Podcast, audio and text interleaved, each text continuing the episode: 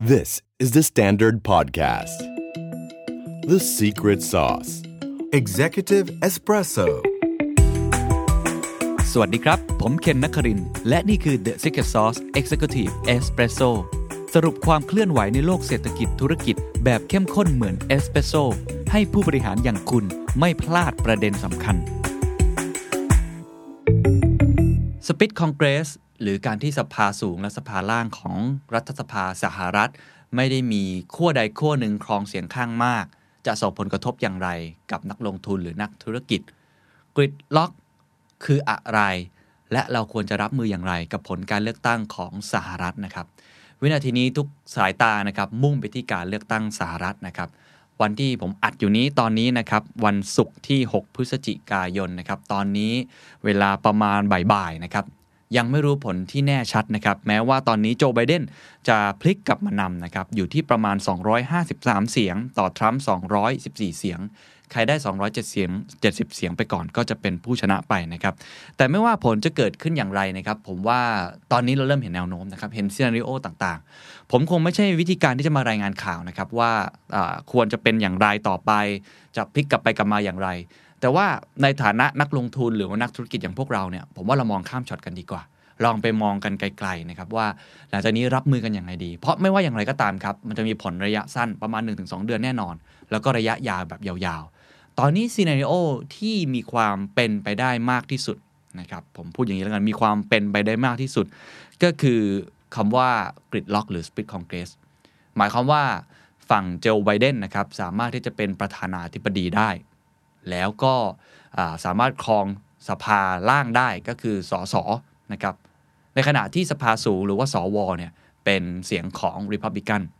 ซีนารีโอนี้ที่เกิดขึ้นนะฮะจะเป็นการบ่งชัดนะครับในเชิงนโยบายว่าไม่สามารถที่จะเข็นออกมาได้อย่างชัดเจน เรียกได้ว่าเวลาสภาล่างนะครับดันร่างพรบหรือกฎหมายขึ้นไปเนี่ยก็อาจจะทำให้สวปัดตกลงมาได้ เพราะฉะนั้นนโยบายที่เป็นนโยบายสุดโต่งบางอย่าง นะฮะก็อาจจะไม่ได้เกิดขึ้น เช่นนโยบายการขึ้นภาษีชัดเจนนะครับของฝั่งโจไบเดนที่บอกว่าจะขึ้นภาษีนิติบุคคล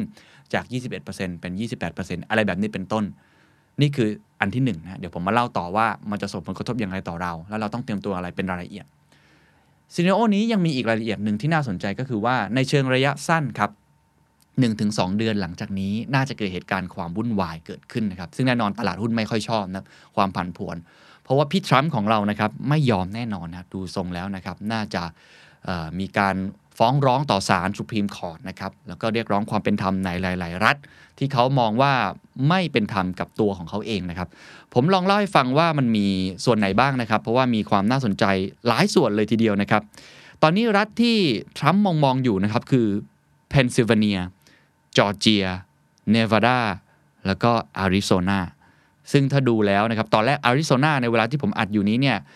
แบเบอร์ไปก่อนแล้วนะครับ ว่าจะเป็น Blue States เขียนไปแล้วว่าสีฟ้า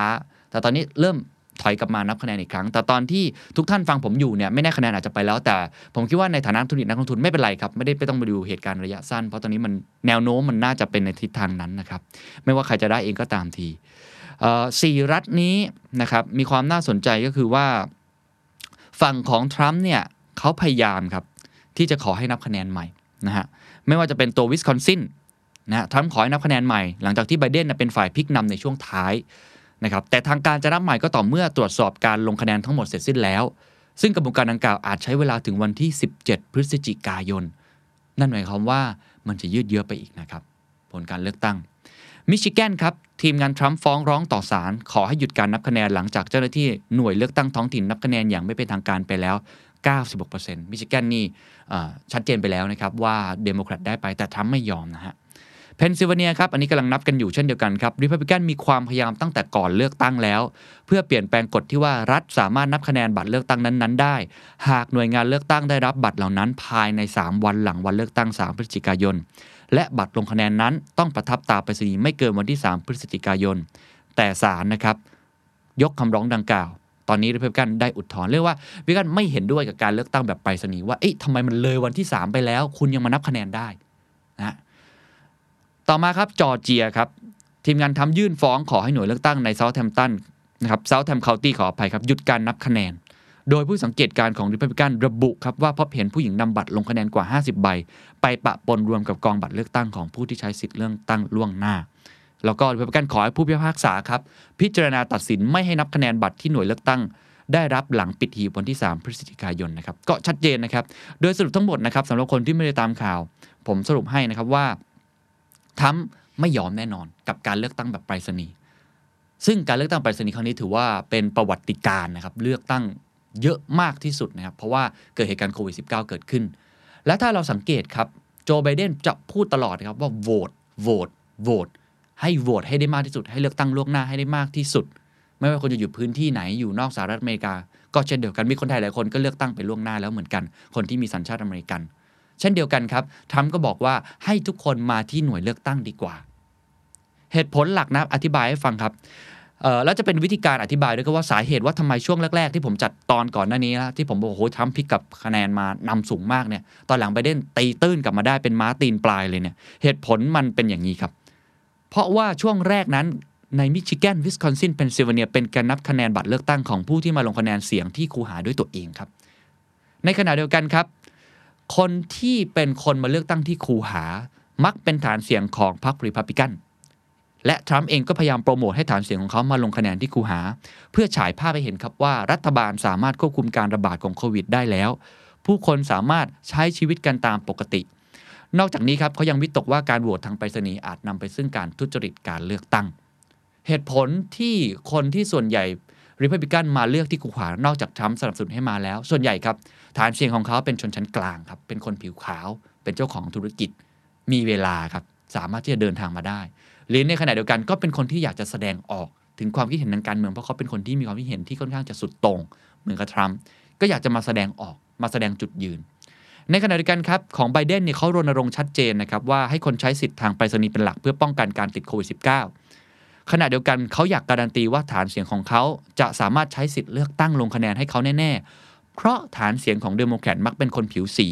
และเป็นคนมีรายได้น้อย ซึ่งมีสถิติในการออกมาใช้สิทธิ์ค่อนข้างต่ำก็คนมีรายได้น้อย คนใช้แรงงาน กลุ่มคนเหล่านี้ครับส่วนใหญ่บางทีเจ้านายก็ไม่อนุญาตให้มาเลือกตั้งเพราะอย่าลืมครับ เลือกตั้งสหรัฐนั้น เลือกตั้งวันอังคารนะครับ ไม่เหมือนบ้านเราที่เลือกวันเสาร์อาทิตย์ นี่คือความชัดเจนที่เกิดขึ้นแล้วนั่นก็คือเป็นสิ่งที่เป็นอธิบายปรากฏการณ์ที่เกิดขึ้นได้ครับว่าทำไมคืนวันที่ 4 พฤศจิกายนในเวลาตามประเทศไทยวันนั้นเนี่ยเหมือนทรัมป์จะมาแรงมาก แต่พอคะแนนของบัตรที่มาทางไปรษณีย์เริ่มมาเริ่มทยอยเริ่มนับเนี่ยในเวลาที่ผมอัดอยู่เนี่ยเริ่มกลับมานับเนี่ยจะเห็นได้ว่าเดโมแครตกลับมาชัดเจนมากขึ้นในหลายๆรัฐ อย่างอาริโซนาที่เราเห็นเป็นต้น เพราะฉะนั้นอันนี้ครับเป็นทิศทางที่บอกว่าทำให้เราเห็นความเป็นไปได้ของ scenario ที่จะเกิดขึ้น ในช่วงระยะสั้นแน่นอนครับ ไม่เกิดผลดีกับตลาดแน่นอนนะเพราะตลาดก็จะผันผวนนะฮะบางคนเนี่ยนักวิเคราะห์หลายคนบอกอาจจะใช้เวลา 1-2 เดือนที่อาจจะไร้ผู้นำแล้วก็ยืดเยื้อกันไปถึงศาลสุพรีมคอร์ t ผมขอเล่าสั้นๆ ถึงสุพรีมคอร์ t สักเล็กน้อยหลายท่านอาจจะไม่ได้ตามข่าวนะครับ ในหลักการของสหรัฐเนี่ยเคยเกิดเหตุการณ์เหล่านี้มาแล้วนะครับ ทุกครั้งที่เกิดเหตุความไม่ชอบมาพากลประธานาผู้ว่าผู้เลือกตั้งนะครับ ว่าที่ประธานาธิบดีสามารถไปฟ้องร้องต่อศาลได้นะครับ ให้มีการพิจารณานะครับ ว่าอันนั้นเป็นธรรมหรือไม่เป็นธรรมครั้งนี้เหมือนกันครับทรัมป์ก็พยายามจะทำในลักษณะนั้น แล้วก็พูดก็ตั้งแต่เริ่มต้นแล้วเขาจะไม่ถ่ายโอนอำนาจอย่างสันตินะฮะเขาพูดชัดเจนนะครับ ว่าเขาจะไม่ยอมผลการรับผลการเลือกตั้ง ถ้าเกิดมันออกมาพูดง่ายๆไม่เข้าข้างเขาก็ว่าอย่างนั้นก็ได้ เพราะเขาไม่เชื่อในเรื่องนี้ สิ่งที่เขาทำแล้วเป็นการวางแผนไว้ล่วงหน้าในช่วงเดือน 2 เดือนที่ผ่านมาถ้าใครจำกันได้นะครับในสุพรีมคอร์ t ของสหรัฐมี 9 คนครับ 5 คนก่อนหน้านี้เป็นริพับลิกัน4 คนเป็นเดโมแครตหมายถึงว่าความคิดนะครับความคิดไม่ได้หมายถึงว่าเขาเป็นอยู่ตัวพรรคความคิดของเขาเป็นแบบอนุรักษ์นิยม แล้วก็เป็นแบบเสรีนิยม ช่วงเวลาที่ผ่านมาครับมีศาลท่านหนึ่งนะครับเสียชีวิตลงฮะอยู่ฝั่งเดโมแครตคิดภาพตามครับเหลือ 5 ต่อ 3 ทรัมป์ครับใช้เวลาอันรวดเร็วนะครับในการเสนอนะครับผู้พิพากษาคนใหม่เข้าไป ซึ่งก็เป็นผู้พิพากษาที่เป็นฝั่งของรีพับลิกันแน่นอนนะจาก 5 ต่อ 4 ครับปุ๊บกลับมากลายเป็น 6 ต่อ 3 ทันที เห็นไหมครับว่านี่คือแผนที่โดนัลด์ทรัมป์พยายามวางหมากไว้ล่วงหน้าไว้แล้ว จะเกิดขึ้นจริงในการตัดสินเป็นอย่างไร เราไม่แน่ใจนะครับ ต้องดูกันต่อไป แต่ซีนารีโอที่ผมคิดว่าในฐานะคนไทยนะครับที่จะต้องเฝ้ามองเหตุการณ์ลักษณะนี้ในแง่ของการลงทุนเนี่ยมันก็ชัดเจนอย่างยิ่งนะครับว่าจะเกิดความไม่แน่นอนเป็นช่วงระยะเวลาสั้น ๆ ในช่วงนี้ก่อน 1-2 เดือนนี้นะครับแล้วระยะยาวเนี่ยถ้า scenario เป็นอย่างที่ผมพูดจริง ซึ่งโอกาสแนวโน้มตอนนี้ตลาดตอบรับไปทางนั้นหมดแล้วนะครับ ชัดเจนมากก็คือไบเดนได้ในขณะที่เป็น split congress หรือ gridlock นะฮะที่เกิดขึ้นก็คือสภาล่างเป็นของเดโมแครตสภาสูงเป็นของริพับลิกันเราจะวางแผนกันยังไง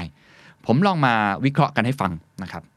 ในเรื่องของการลงทุนเนี่ยเขาประเมินกันครับว่าไม่ว่าผลการเลือกตั้งจะเป็นอย่างไรแน่นอนจะส่งผลบวกต่อบรรยากาศการลงทุนในระยะสั้นนะครับ เพราะว่าตลาดเนี่ยชอบความชัดเจน แต่หลังจากนั้นครับจะต้องติดตามพัฒนาการในด้านนโยบายของประธานาธิบดีคนใหม่ว่าจะเป็นอย่างไรนะครับ ซึ่ง ถ้าเกิดว่าเป็นไบเดนนะฮะทาง SBS นะครับคุณสุกิจเขียนคอลัมน์มาน่าสนใจนะครับเขาบอกว่าประเด็นที่น่าสนใจนอกเหนือจากนโยบายที่ผมเคยพูดไปหลายครั้งแล้ว นโยบายการพันพหุภาคีพลังงานสะอาด การขึ้นภาษีนิติบุคคล หรือแม้กระทั่งบุคคลธรรมดาเองก็ตามทีชัดเจนนะครับว่าไบเดนน่าจะให้ความสำคัญกับเรื่องโควิดครับระยะสั้นนะครับ บางทีเราจจะมองข้ามนี้ไปโควิด เพราะปกติก่อนหน้านี้อเมริกาไม่ได้เข้มงวดมากนะครับ บางคนไม่ใส่หน้ากากยังได้เลย แต่ถ้าไบเดนได้ครับ น่าจะเกิดมาตรการคล้ายๆ ในยุโรปตอนนี้ ที่บางคนเรียกว่าเป็น partially lockdown หรือ mini lockdown อังกฤษนะครับเยอรมนีหลาย ๆ ที่ในยุโรปกลับมาเป็น mini lockdown อีกครั้งหนึ่ง ซึ่งอันนี้ก็จะส่งผลกระทบในเรื่องของเศรษฐกิจระยะสั้นแน่นอน ส่วนนโยบายอื่น ๆ ครับ ที่มีการหาเสียงไว้การขึ้นภาษี การขึ้นค่าแรงการลงทุนโครงสร้างพื้นฐานรวมถึงสาธารณสุขครับ คาดว่าจะต้องใช้เวลาระดับหนึ่ง แต่ทีนี้ นั่นคือในแง่ของระยะสั้น split congress ครับแน่นอน ก็จะทำให้การดำเนินนโยบายที่ได้หาเสียงไว้เนี่ยเราจะต้องดูอย่างนี้ฮะจะต้องดูว่านโยบายที่เขาเห็นตรงกันทั้งเดโมแครตแล้วก็ริพับลิกันคืออะไร เขาจึงจะสามารถผ่านร่างนโยบายนั้นได้ เพราะถ้าเขาเห็นไม่ตรงกันเนี่ยเขาจะยื้อดึงกันไปดึงกันมาเหมือนช่วง 2 ปีหลังของอฝั่งโดนัลด์ทรัมป์ในช่วงระยะเวลาที่ดำรงตำแหน่งอยู่ในช่วง 2018 ถึง 2020 นะครับ นโยบายที่จะผ่านทางเห็นชอบของสภาเนี่ยจะยากลำบากนะครับจุดร่วมที่เราเห็นตรงกันที่ทั้งสองพรรคเห็นตรงกัน ซึ่งจะส่งผลกระทบต่อการลงทุนและนักธุรกิจด้วยนะครับคือหนึ่งฮะมาตรการกระตุ้นเศรษฐกิจและโครงสร้างพื้นฐานอ่าอันนี้เห็นชัดนะครับไบเดนนี่ตอนแรกโอ้โหบอกว่าจะลงทุนโครงสร้างพื้นฐานหลายล้านล้านสหรัฐนะครับยื้อขึ้นไปยื้อขึ้นมายังไม่ออกมาสักที ตอนแรกบอกอาจจะถึง 4-5 ล้านล้านล้านสหรัฐ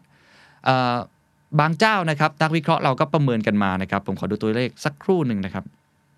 เขาประเมินกันมานะครับว่าอาจจะลดลงนะครับเหลือประมาณ 2 ล้านล้านดอลลาร์สหรัฐ ก็คือริพับลิกันก็พยายามต่อรองนะครับให้สามารถผ่านร่างนี้มาแต่ยังไงนะครับ มาตรการการกระตุ้นอันนี้ก็น่าจะมีอยู่แล้วนะครับน่าจะมีอยู่แล้ว ในขณะเดียวกันครับ อีกอย่างหนึ่งที่เห็นตรงกันครับข้อที่ 2 ครับ คือเรื่องของการลดและการควบคุมราคายาก็คือเรื่องของ healthcareแต่จะ ถึงขั้นนะครับถ้าเกิดทำได้เขาอยากจะยกเลิกโอบามาแคร์เนาะอันนี้เขาอยากจะต่อไป อาจจะไม่ถึงขั้นนั้น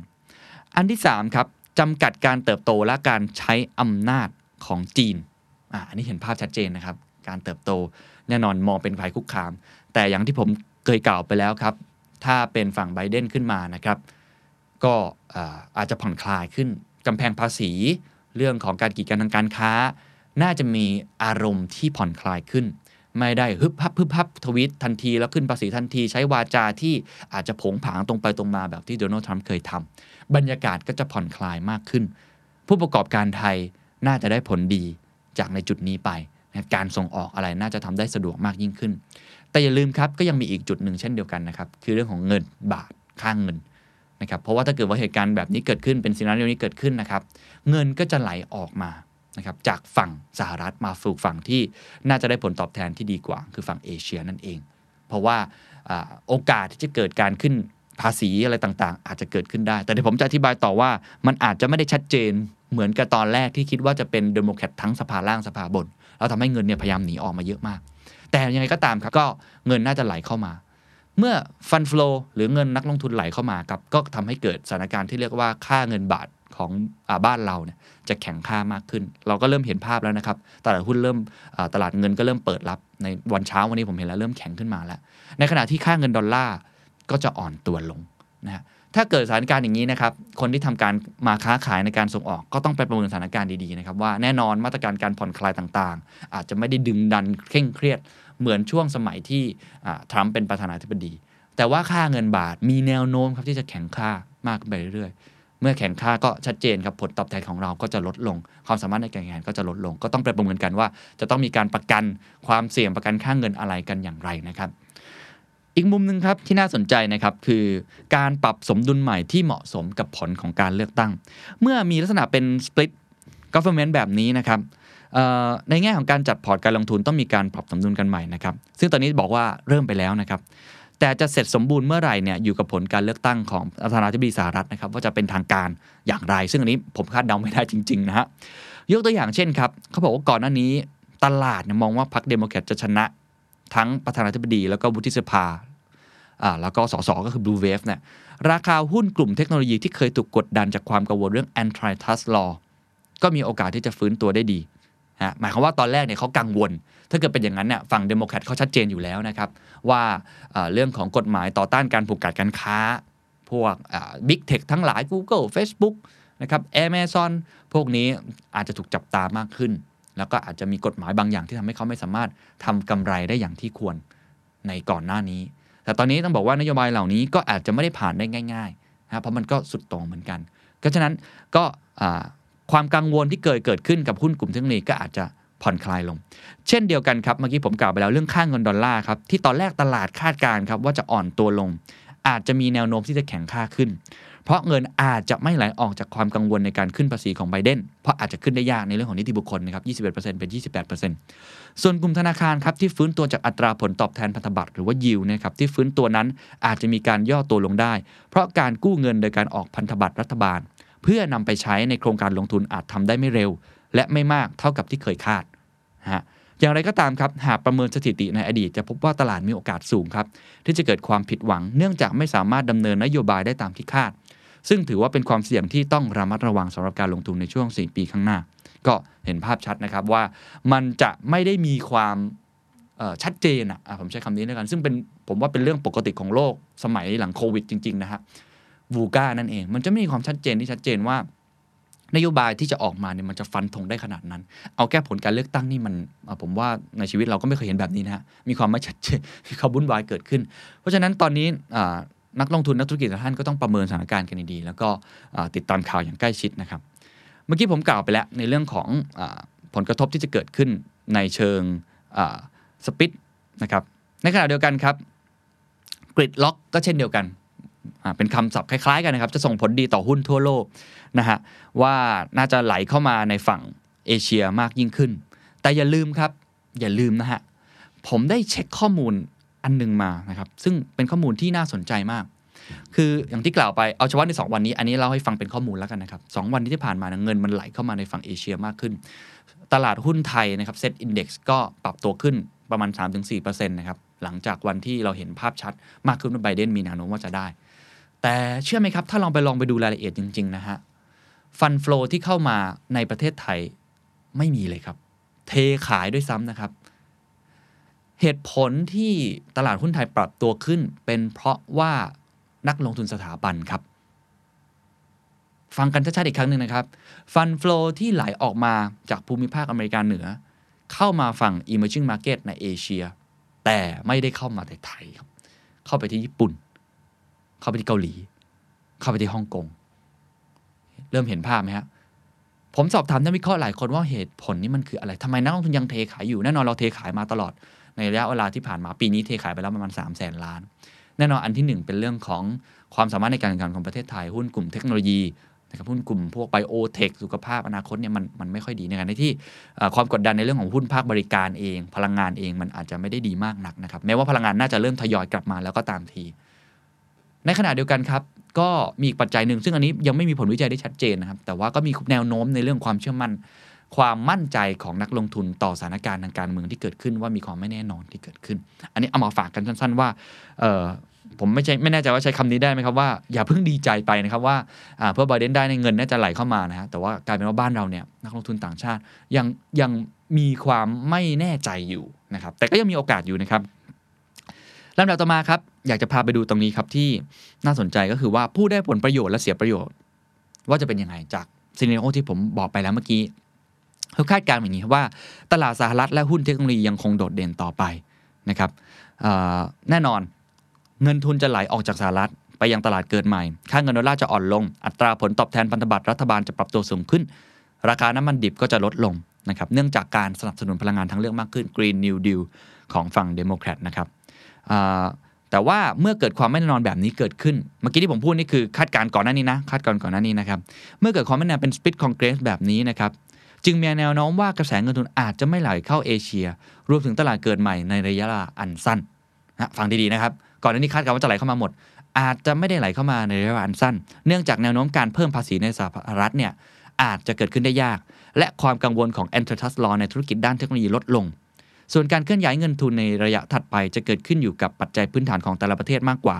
โดยพิจารณาจากการฟื้นตัวของเศรษฐกิจ และผลการดำเนินของบริษัทจดทะเบียนในตลาดหุ้น เห็นไหมครับ เมื่อกี้ที่ผมพูดมันสอดคล้องกันเลย ในช่วงสองสวันที่ผ่านมาใช่ครับตลาดเริ่มตอบรับว่าไบเดนน่าจะได้ แต่พอเห็นเรื่องการเป็นสปิทพองเกตครับมองระยะยาวแบบนี้ไอสิ่งที่น่าจะเป็นลักษณะแบบไปทั้งกระดานแบบนั้น อาจจะไม่ได้ชัดเจนแบบนั้นอาจจะลดลง เงินอาจจะไม่ได้ไหลมามากขึ้น แล้วบทวิเคราะห์ของคุณสุกิจก็พูดชัดเจนนะครับว่า จะไหลเข้ามาหรือไม่ไหลเข้ามาขึ้นอยู่กับการฟื้นตัวของเศรษฐกิจของแต่ละประเทศนั้นๆ และผลการเดินดำเนินของบริษัทจดทะเบียนในตลาดหุ้น นั่นอาจจะเป็นการตอบคำถามก็ได้ครับว่าประเทศไทยนะครับเหตุผลที่เงินลุนจากต่างประเทศอาจจะยังไม่เข้ามาอาจจะเป็นเหตุผลนี้ก็ได้นะครับ เป็นการตั้งข้อสังเกตเฉยๆนะครับ ส่วนในรายกลุ่มอุตสาหกรรมประเมินครับผู้ได้รับผลประโยชน์ระยะสั้นแน่นอนครับ อันนี้ผมว่าโอ้โหถาม 10 คนก็ตอบ 10 คนนะครับ กลุ่มเทคโนโลยีนะครับ เพราะว่าความกังวลเรื่องแอนติทัสลอเนี่ยลดลง แต่ว่าธุรกิจกลุ่มน้ำมันก็มีโอกาสฟื้นตัวเช่นเดียวกันนะครับ ส่วนกลุ่มที่คาดว่าจะได้รับผลประโยชน์ในระยะยาวครับ ก็คือกลุ่มธุรกิจพลังงานสะอาดนะฮะพวกหุ้นโรงไฟฟ้า เมื่อวานนี้เราเห็นชัดเจนนะครับว่าเราปรับตัวขึ้นมาแล้วสำหรับธุรกิจที่มีโอกาสได้รับเซนติเมนต์ในเชิงลบคือธนาคารครับเพราะนักลงทุนคาดหวังอัตราผลตอบแทนพันธบัตรรัฐบาลสหรัฐ อาจจะไม่ได้เพิ่มสูงอย่างที่คิดไว้ก่อนหน้านี้นะครับทั้งนี้ในเชิงปัจจัยพื้นฐานก็ต้องบอกว่ากลุ่มธนาคารเนี่ยเขาก็มีความเสี่ยงจากเรื่องหนี้เสียจากโควิดอยู่แล้วนะครับอ่าอันนี้คือภาพรวมทำให้เห็นนะครับ ทีนี้มาดูผลกระทบต่อไทยเอาแบบชัดๆอีกครั้งหนึ่ง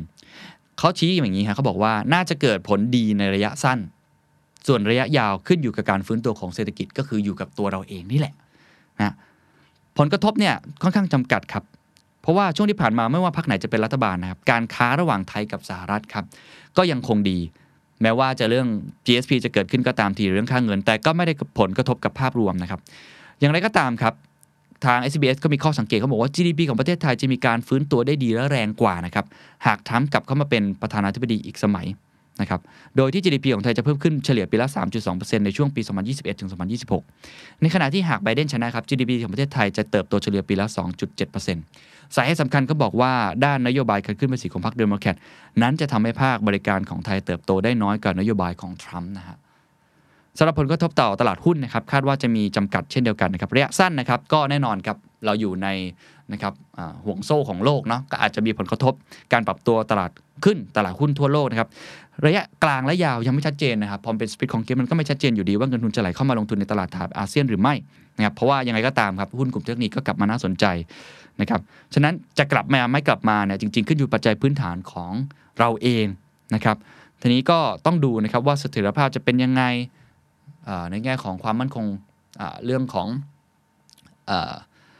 สมมติฐานด้านการเดินทางท่องเที่ยวด้วยนะครับว่าจะเปิดประเทศได้กลับมาเมื่อไหร่นะครับ อันนี้เอามาฝากกันสั้นๆนะครับว่านี่คือวิธีการที่หลาย ๆ ที่เขาวิเคราะห์มาแล้วผมคิดว่าค่อนข้างน่าสนใจนะครับว่าเราจะต้องปรับตัวอย่างไรต่อไปนะครับ หลายท่านก็มองเห็นตรงกันนะครับว่าหุ้นในกลุ่ม value play หุ้นคุณค่านะครับ ก็อาจน่าจะปรับลดลงไปต่ำกว่าพื้นฐานค่อนข้างมากอยู่แล้ว แบงก์ลงไฟฟ้าและกลุ่มค้าปลีกนะครับนี่คือภาพรวมผมสรุปอีกครั้งหนึ่งนะครับว่าซีนารีโอที่มีโอกาสที่จะเกิดขึ้นได้นะเราต้องมองหลายซีนารีโอนะครับฝั่งถ้าเป็น blue wave ชัดเจน ก็ผมเคยพูดไปแล้วนะครับถ้าทรัมป์ได้ผมก็เคยพูดไปแล้ว แต่ครั้งนี้เรามามองที่มีความเป็นไปได้มากสุด ก็คือเป็น speed progress หรือว่ากริดล็อกเนี่ยสถานการณ์ที่เกิดขึ้นมันอาจจะไม่ได้โอ้โหไปแบบสุดโต่งนโยบายมังนโยบาย นะครับไม่สามารถที่จะดันได้ชัดเจนนัก โดยเฉพาะ antitrust law การขึ้นภาษีแบบแบบสุดโต่งแบบนั้นนะครับ ก็เลยเป็นเหตุผลทำให้ตอนแรกที่คาดการณ์ว่าเงินฟลนี่จะไหลเข้ามาในฝั่งเอเชียมากขึ้นอาจจะไม่ได้ไหลมากขึ้นขนาดนั้นนะฮะก็ทำให้บางทีผลกระทบที่เกิดขึ้นการฟื้นตัวต่างก็ต้องประเมินกันดีๆ อย่างใกล้ชิดนะครับ ทีนี้ถ้าเกิดว่าทุกท่านเป็นเป็นนักธุรกิจ นะครับเป็นนักธุรกิจเมื่อกี้เราพูดอาจจะพูดนักลงทุนเยอะเนาะถ้าเป็นนักธุรกิจเนี่ยคุณจะประเมินสถานการณ์การเลือกตั้งสหรัฐเนี่ยยังไง ผมว่าผมอาจจะไม่ได้ตอบชัดเจนนะครับ ว่าโอ้มันควรจะเกิดขึ้นดีไม่ดีแบบไหนนะแต่ว่าสิ่งหนึ่งที่ผมได้รับมาจากผู้ประกอบการไทยหลายคนทั้งที่อยู่ในตลาดหลักทรัพย์เองที่ทำมาค้าขายกับต่างประเทศมีโรงงานอยู่หลายที่ทั่วโลกเนี่ยทุกคนพูดคล้าย ๆ กันอย่างนี้นะครับว่า ตอนนี้แค่จะวางแอนนวแพลนปีหน้ายังยากเลยครับ ราะมันไม่แน่นอนจริง ๆ ไม่มีใครรู้ว่าวัคซีนจะเกิดขึ้นเมื่อไหร่ และจะแจกจ่ายได้จริงเมื่อไหร่ ไม่มีรู้ใครรู้เขาจะเปิดประเทศจริง ๆ ได้เมื่อไหร่ และไม่มีใครรู้ครับว่าการเลือกตั้งครั้งนี้ การผ่านร่างนโยบายต่างๆ จะเกิดขึ้นชัดเจนเมื่อไหร่ เพราะฉะนั้นการวางแผนไว้ล่วงหน้าระยะเป็นปี 2 ปีเนี่ยค่อนข้างยากครับ นี่คือบริษัทขนาดใหญ่หลายๆบริษัท 30 บริษัทที่ผมพูดคุยมานะครับสิ่งที่เขาทำตอนนี้คือมองเป็น scenario scenario ครับ มอง base case ก่อน scenario ที่มีความเป็นไปได้มากที่สุดก่อนสำหรับเราเอง แล้วก็วางแผนแบบนั้น แล้วก็มามองหาอีก2อสาม scenario ที่มีโอกาสจะเป็นไปได้ ถ้าเกิดขึ้นแบบนั้น เราจะปรับตัวเองยังไง จะ dial up dial down ตรงไหน ปรับขึ้นปรับลงตรงไหน ผมว่านี่อาจจะเป็นการวางแผนกลยุทธ์แบบใหม่ก็ได้นะครับ ที่ต้องทำเป็นแบบนั้น ปีหน้าอาจจะไม่ชัดเจน แต่สิ่งที่ชัดเจนได้คือตัวเราเองครับ ว่าเราจะเตรียมพร้อมกับซีโรต่างๆ อย่างไร มันจะย้อนกลับมาคำเดิมๆครับคือคำว่า resilience แล้วก็ agility ซึ่งจะเป็นโครงสร้างองค์กรเนี่ยคุณต้องเตรียมพร้อมกับความเปลี่ยนแปลงที่เกิดขึ้น นี่คือภาพรวมทั้งหมดนะครับ ผมว่าการเลือกตั้งสหรัฐในครั้งนี้ เป็นภาพสะท้อนชัดเจนนะครับ ว่าโลกหลังจากนี้จะเป็นลักษณะแบบนี้มากขึ้น มีความไม่แน่นอนเกิดขึ้น มีความลักลั่นนะฮะมีความซับซ้อน แล้วก็มีความคุมเครือ สิ่งเดียวที่ผมคิดว่า แน่นอนที่สุดก็คือการเตรียมพร้อมกับความไม่แน่นอนเหล่านี้ สวัสดีครับ